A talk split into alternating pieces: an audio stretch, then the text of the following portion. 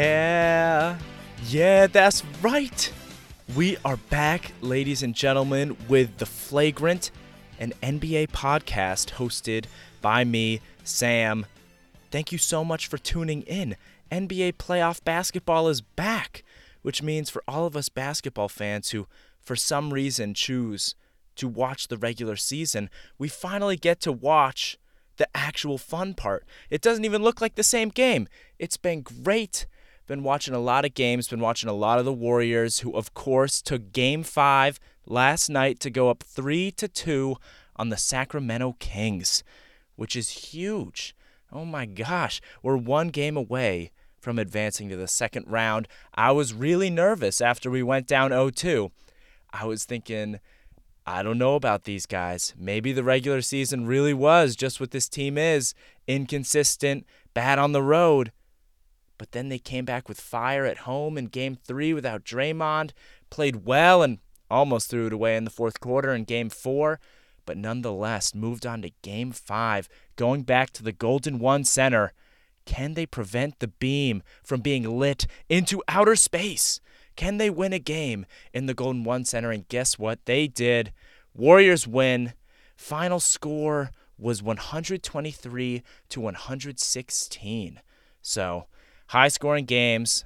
That's been the story all series, but they pull it out and honestly, they played incredible. It was incredible to watch this team pull it out late. I mean, going into the fourth quarter, they had that 10 point lead, or at least it was nine. It was like 99 90. And they kept it for a while, kept it for the first four minutes. I was feeling really confident about them. GP2 was giving crucial layups. He was four or five from the field, playing great perimeter defense on De'Aaron Fox. But then Malik Monk just decided to be Malik Jordan, which just seems to happen in the Golden 1 Center. Malik Monk sometimes just turns into an all time great for five or six minutes. And I think he had maybe five or six layups, or at least four, and the others turned into free throws. But he was driving, stopping on a dime, and fading from like four or five feet with Warriors draped all over him, banking it home every time. I felt a lot of fear as a Warriors fan watching Malik Monk drive in that fourth quarter. He's good, man. He's really good. But I was really happy with how they responded to that. It was 105 95 Golden State Warriors at the 853 mark. That was after Malik Monk hit another ridiculous layup. And then in the span of three minutes, that lead became 109 to 108. One point lead. Barnes just hit a layup. And this was the part of the game that I thought was crucial. I mean, another turnover there another, you know, shot turnover where Steph or Klay takes like a 30 footer with 20 on the shot clock. I know they're the two greatest shooters of all time, but I still think we can get better looks than that. And we went up. I believe Steph threw a pass to Wiggins in the corner. He was open, but instead of settling for the three, Wiggins pump fakes, goes around, Euros around Sabonis, I believe, and lays it in for the easy two. And that, I think, is the difference between this game and the road games before that, that happened in game one and game two. It's much better late game execution. We weren't settling for threes. Steph was driving. He had two huge layups off the glass that I think stayed on the rim for maybe one or two seconds, just bouncing around, but they rolled in it was a huge win. Steph, of course, had that big and one at the end of the game where he ran around pretty much the entire Kings team trying to burn clock, and he puts them up seven or eight, which was essentially the dagger. But I think the real dagger, if you were watching the game, you know, was when Wiggins, I think they were up maybe two, and Wiggins goes down with about a minute left, and he's dribbling in and he turns around for a fadeaway from about 15 feet out and he bottoms it. And that was the real dagger. That was when you knew, okay, the Warriors are in control of this, even though, of course, that's what I thought in game four as well when they were up around five or six with like 40 seconds left. But they avoided the blunder this time. They pull out the win. What a game! What a time to be a Golden State Warriors fan located here in Burlington, Vermont, staying up till 12:30, 1 a.m. watching this team. But they pulled it out nonetheless. And oh man, I was ecstatic. Just a phenomenal win. I mean, we got great play from all of the core. I mean, I haven't even mentioned that Kevon Looney, how many rebounds did this guy have? Oh my gosh, it was like 25. Yeah, Kevon Looney, 22 rebounds, seven offensive rebounds, seven assists, one turnover. I mean, he only had four points, but that's not his role, you know? The man is playing out of his mind. Is he the best rebounder left in the playoffs? I think he is. Can't really think of another. Giannis is gone. Um, Anthony Davis, sure, he's good, but for some reason, I mean, Anthony Davis is better than Kevon Looney, but when it comes to rebounding, I'm trusting Looney to get a board over Anthony Davis. So, shout out to Kevon Looney, the man, the myth, the legend. Love that guy. Had a phenomenal game. I mean, the way he's been able to transition into this role that's very Draymond esque, as a lot of other Warriors people have talked about. You know, he runs the floor. He always knows where Steph and Klay are going to be. He always finds shooters. He does great as a roll man out of the pick and roll. I feel like he's niftier than we give him credit for around the rim with his layups. He's got really great touch for a big man. I mean, of course, Warriors fans know this, but Kevon Looney was a completely different player in college, completely different player in that Houston Rockets series in 2019 or 2018 where they got pushed to seven games he's nimble, man. He was he was much more athletic, had much more burst. Then of course he had the hip surgeries. Now he's come back. He's more of a lumbering big, but he does everything well. He can actually stay on the floor if he's in front of De'Aaron Fox. I'm not loving the matchup, but I also am not fearing it either, which is ridiculous because De'Aaron Fox is considered the fastest player in the league. He's on like John Wall, prime John Wall levels of speed, you know? And Kevon Looney is going to do a good job in front of him. Same thing with Luka Doncic, Jalen Brunson, James Harden. Over the years, he can always stay on the floor with the elite guards, no matter how quick or fast. So, shout out to Kevon Looney, man. I mean, this dude is incredible. One of my favorite Warriors ever. I've got a Kevon Looney t shirt thanks to my friend Aiden Newell. Shout out to Aiden for Secret Santa. He got me a Kevon Looney shirt that was just a great gift. I'll be repping it for game six, I think, on Friday. But yeah, just had to throw that in. Kevon Looney is averaging 14.4 rebounds per game in the series. That leads the entire NBA in the playoffs right now. And he also, I think, is second in plus minus in this series. So goes without saying, dude has been huge. But anyway, that was essentially the end of the game. You know, the Kings started missing threes at the end. Eh, they started taking quick ones. Shots just started to not fall. The crowd wasn't as into it because, of course, they started feel feeling that their team wasn't going to win this one. I thought honestly, De'Aaron Fox played pretty well. He didn't have an A game, but he had a B B plus game, which of course a lot has been talked about his fractured finger, but you know, if you're going to get upset at the Kings media and, you know, the Kings coach, Mike Brown, for kind of acting like he wasn't going to play, even though everybody knew he was going to play, a little, some politics there, perhaps want to give a momentum swing, you know, to De'Aaron Fox coming out there playing the hero role, playing through pain. It was still a good game from him, nonetheless. And you shouldn't blame him. I mean, he came out and said, like, yeah, no, I'm going to try and play. Uh, injuries are always kind of tricky, but hopefully, hopefully that finger can heal up more for Game Six because I think it started bothering him in the fourth quarter. You could see it; he was holding it, didn't exactly have the same touch on the mid range. Of course, that could be him being tired as well, but he still played pretty well given the fact that he had a splintered or perhaps fractured, I forget the exact diagnosis, finger. So shout out to De'Aaron Fox. He played pretty well, but the Kings probably needed him to go for 40 to win this game, and he was not able to do that. So, going back to the start of the game, real quick, they didn't start Draymond. I thought they were going to go back to Draymond in the starting lineup. Draymond, who of course went to Steve Kerr in game four and was like, hey, I want to come off the bench. Steve Kerr thought about it. He's like, you know what? That sounds good. We played so well with just Looney to start the game, and having Poole out there really added to our offense to start the game in game three when they blew the Kings out. They go with that in game five again. Looney to start. Draymond doesn't come in until about the six minute mark. But oh my gosh, Draymond had a phenomenal game off the bench. Even from the start of the game, he was just aggressive. I think first ball he caught from the out of bounds, uh, it was an out of bounds play. Shovels it over to Draymond, whoever it was, maybe Wiggins, and he takes one dribble and puts a floater right over Sabonis's head. Bottoms down, two points for Draymond, 101 from the field, and that was the story of the game.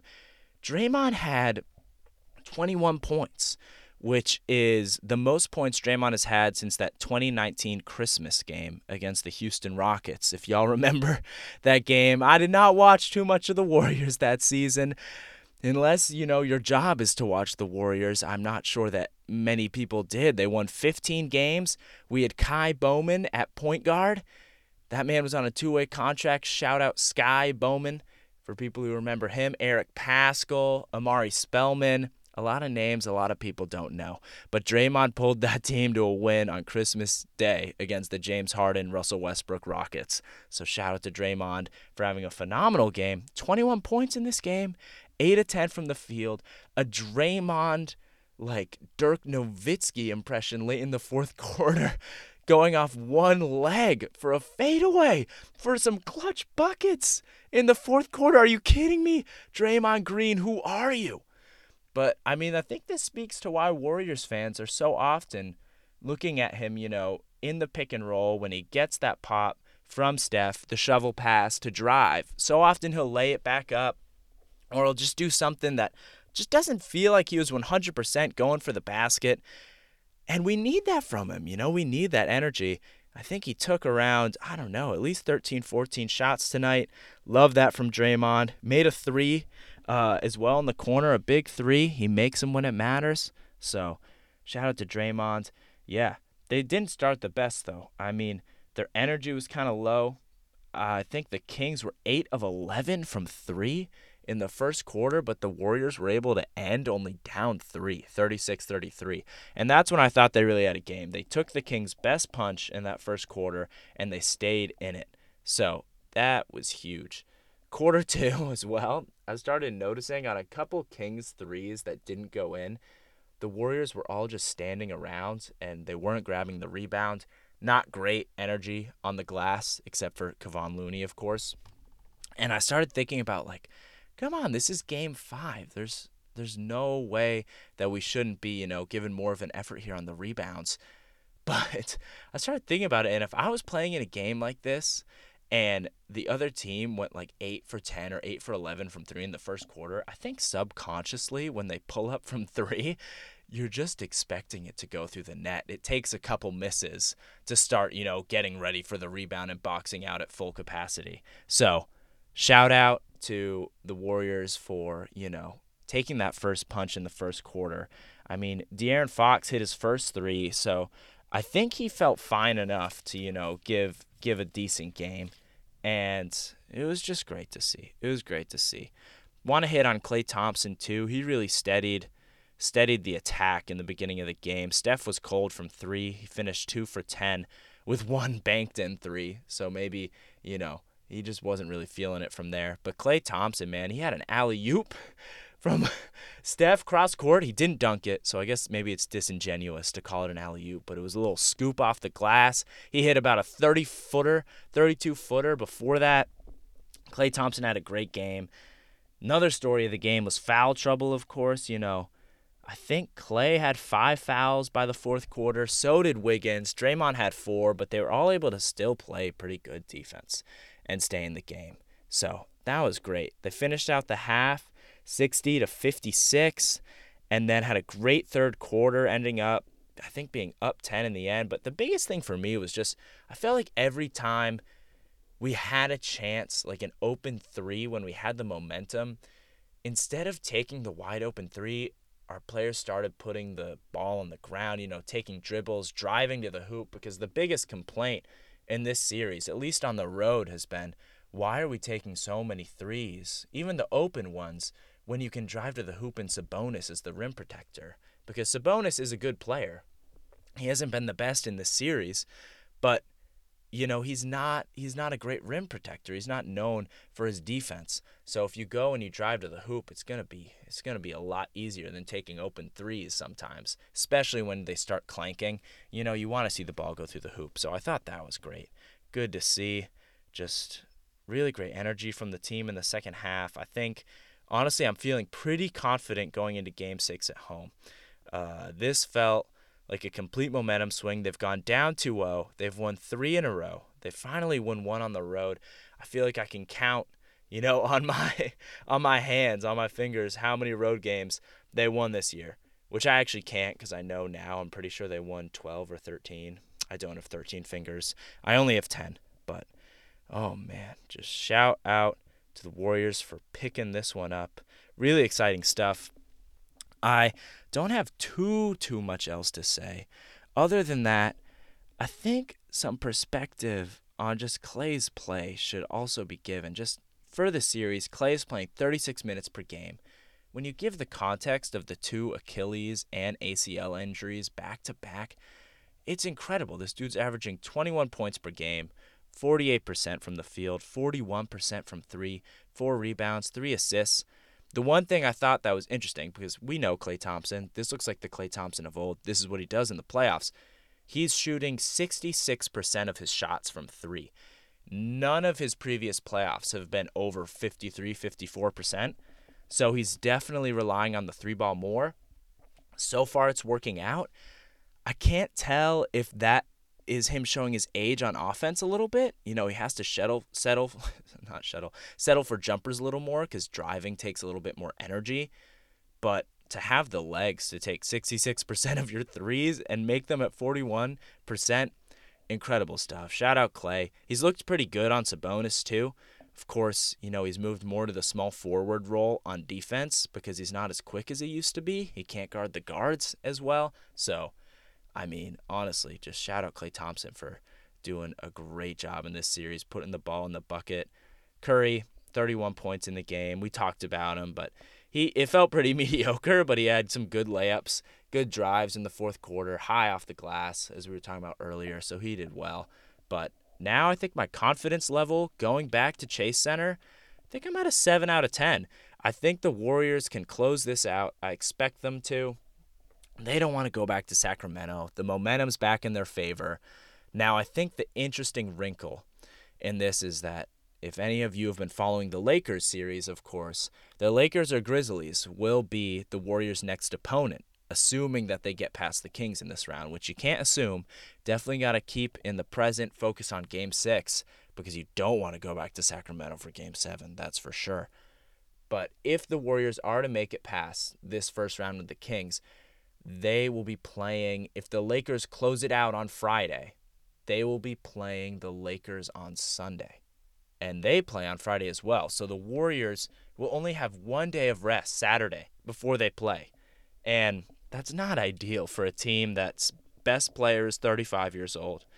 Klay is 32. Draymond, 33 maybe.